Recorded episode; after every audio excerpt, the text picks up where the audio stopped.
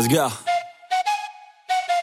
I got big dreams, I'ma do big things. Yeah, you see me on the big screen looking so clean. I don't move slow, I move fast right past anybody taking life for granted. Yeah, that's too bad. I'd be grateful for everything that I have. You only got this life, you don't get it back. Make the most of it, become the best that I can. Everybody look at me, I got a plan. Leslie and I hurried back to our office, our minds buzzing with the whirlwind of thoughts that the afternoon had brought us. Our fingers danced across the keyboard as we meticulously crafted a letter seeking permission to explore the potential purchase of a more promising venture that unexpectedly crossed our path.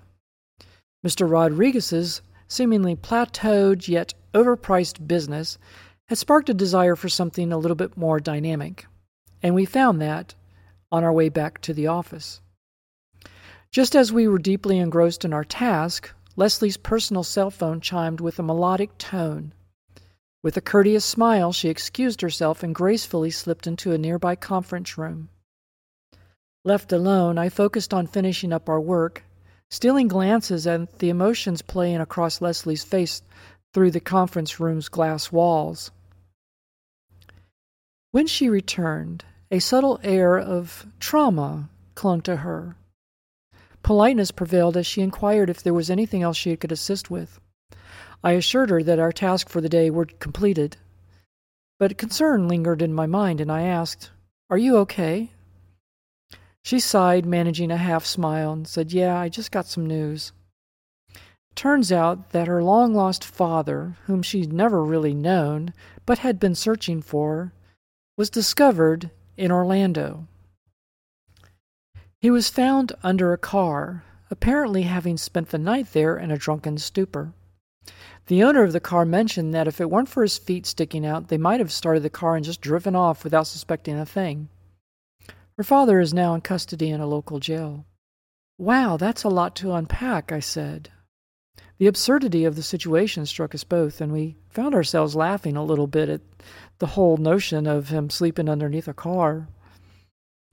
But it just goes to show that there are unexpected turns that life can take. Wanting to offer support, I sincerely told her, Well, if there's anything I can do, please let me know. She appreciated the sentiment, bid me goodbye, and as she left, I extended her a wish for a happy Thanksgiving. And just before disappearing around the corner, she reminded me that there was a turkey in the fridge for me, which was a yearly tradition from the company.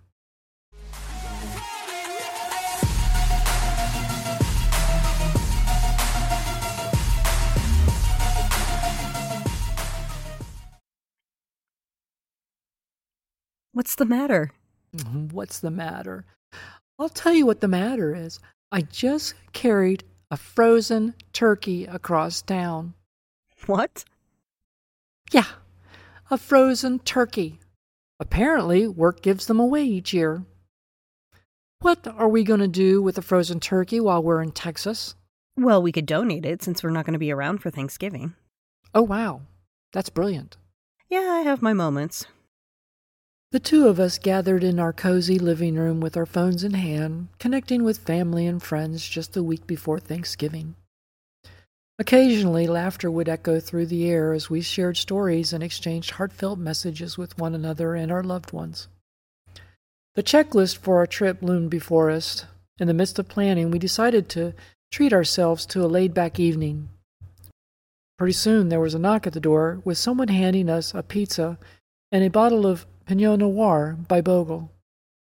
With each slice, we savored the evening and each other's company. And as the night unfolded, we found ourselves engrossed in each other's joyous company, gradually forgetting about the stresses of the preparation. And with a final sip of wine, we retired for the night and went to bed feeling no pain. The next morning, as I awakened, I saw Andrea begin to stir herself.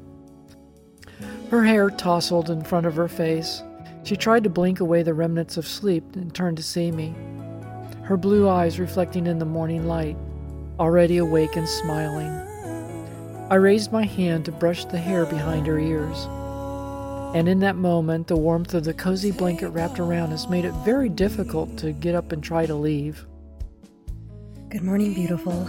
Mm, good morning, gorgeous. Did you sleep well? Like a dream, especially with you by my side. I love waking up next to you. I could really get used to this. Mm, me too. It's like every morning is a new promise, and being with you makes it even more special. Careful, you'll make me fall in love with you all over again. Mm. Is that even possible? I feel so lucky that you're right here with me right now. But we do have a very big weekend getting ready for our trip back to Texas. So, how about we get dressed and go have some coffee? Oh, bless you. It's official. I just fell in love with you all over again. Wait, you are buying, right? Oh my gosh. You are just too cute.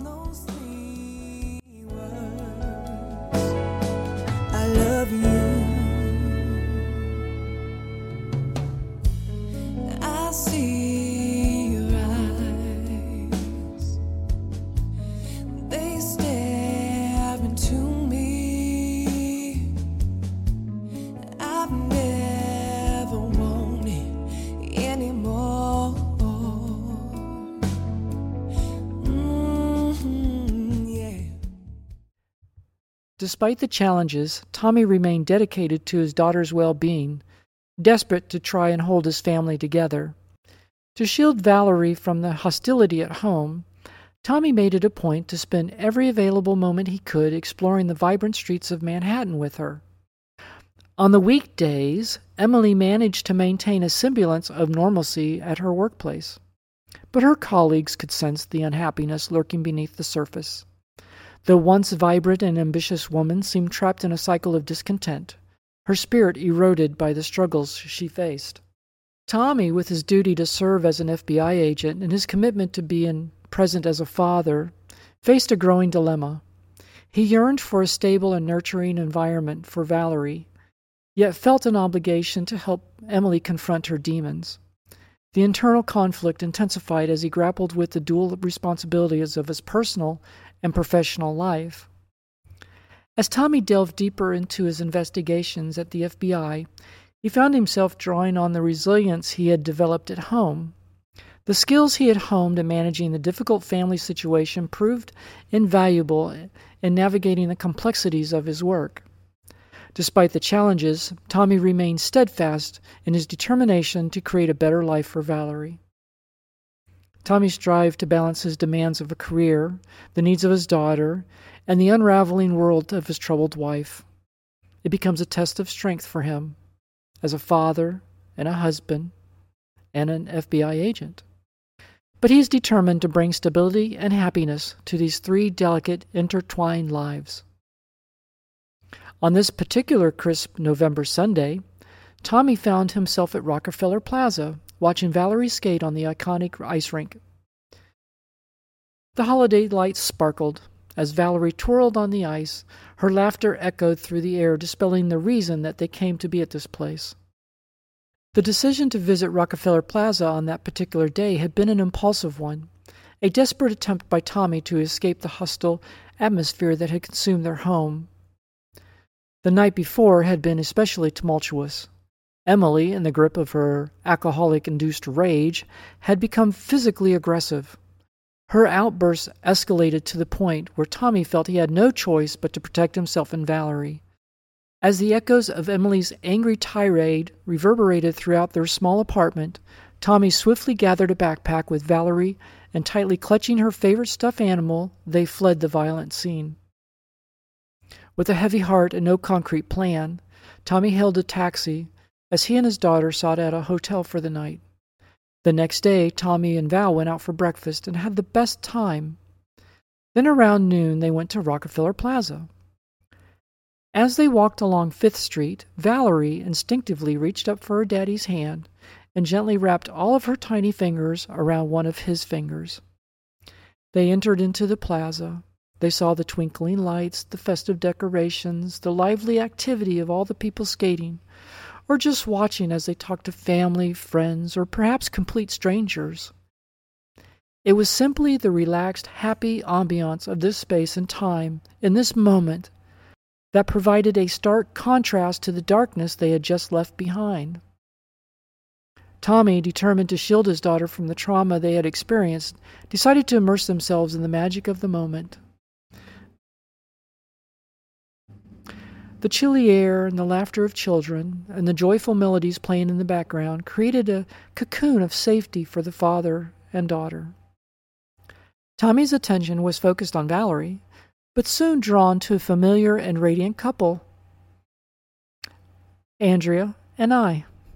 Our laughter and easy camaraderie were infectious, and it was evident that our love created an undeniable warmth.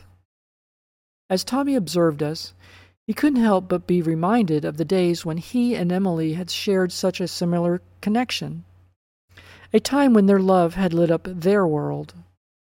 Lost in that thought, Tommy's contemplation was interrupted by his daughter's excited voice calling out to Andy. Andy! Val! Watch my upright spin. Awesome. Come skate with me. Okay, sis, I'm coming. Valerie exuded an irresistible charm with her wide eyed innocence and contagious joy that seems to radiate from within. Her tousled hair framed a cherubic face, adorned with smattering of freckles, and her infectious laughter was like a melody that brightens any room. An old soul in a petite frame, disguised as a six year old full of love. Valerie's curiosity is reflected in the sparkle of her eyes, making every discovery an enchanting adventure. With a heart as pure as her smile, Valerie embodied the epitome of cuteness, a delightful blend of warmth, curiosity, and the untamed spirit of childhood. With a huge smile on her face, Andrea joined Valerie on the ice, effortlessly gliding alongside of her. I approached Tommy, my eyes keenly aware that he had a weight on his shoulders. I began by saying, Tommy, you seem a bit distant. Is everything all right? He hesitated for a moment, caught off guard by my perception. Looked back at Valerie and Andrea, their laughter ringing in the air, and he turned to me with a sigh. I guess I've been doing a lot of reflecting lately, he admitted. Life has been tough, and I can't help but wonder where it all went wrong. I gave Tommy a compassionate gaze, nodded understandingly, and said, it's never easy, Tommy. But sometimes the path to finding peace starts with acknowledging the pain. We continued to watch Valerie and Andrea on the ice. I shared my own experiences of overcoming adversity and finding strength in unexpected places. Tommy found comfort in my words, realizing that he was not alone in facing life's challenges. The conversation deepened, and I gently encouraged Tommy to confront the issues with his family. I spoke of the power of communication and the resilience of the human spirit.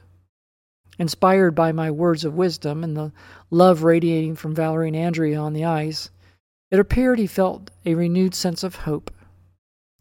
As the day unfolded at Rockefeller Plaza, Tommy began to see a path forward. The laughter of his daughter, the wisdom of a newfound friend, and the reminder of love that once illuminated his own life contributed to a growing resolve within him.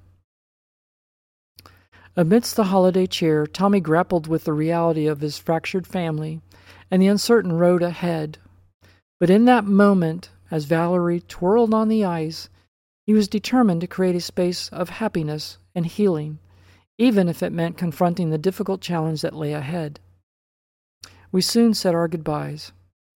Valerie, as a matter of habit, held onto her daddy's finger as they walked into the Lego store across the street. After a while in the creative and imaginative store, they exited onto Fifth Street to catch a taxi home.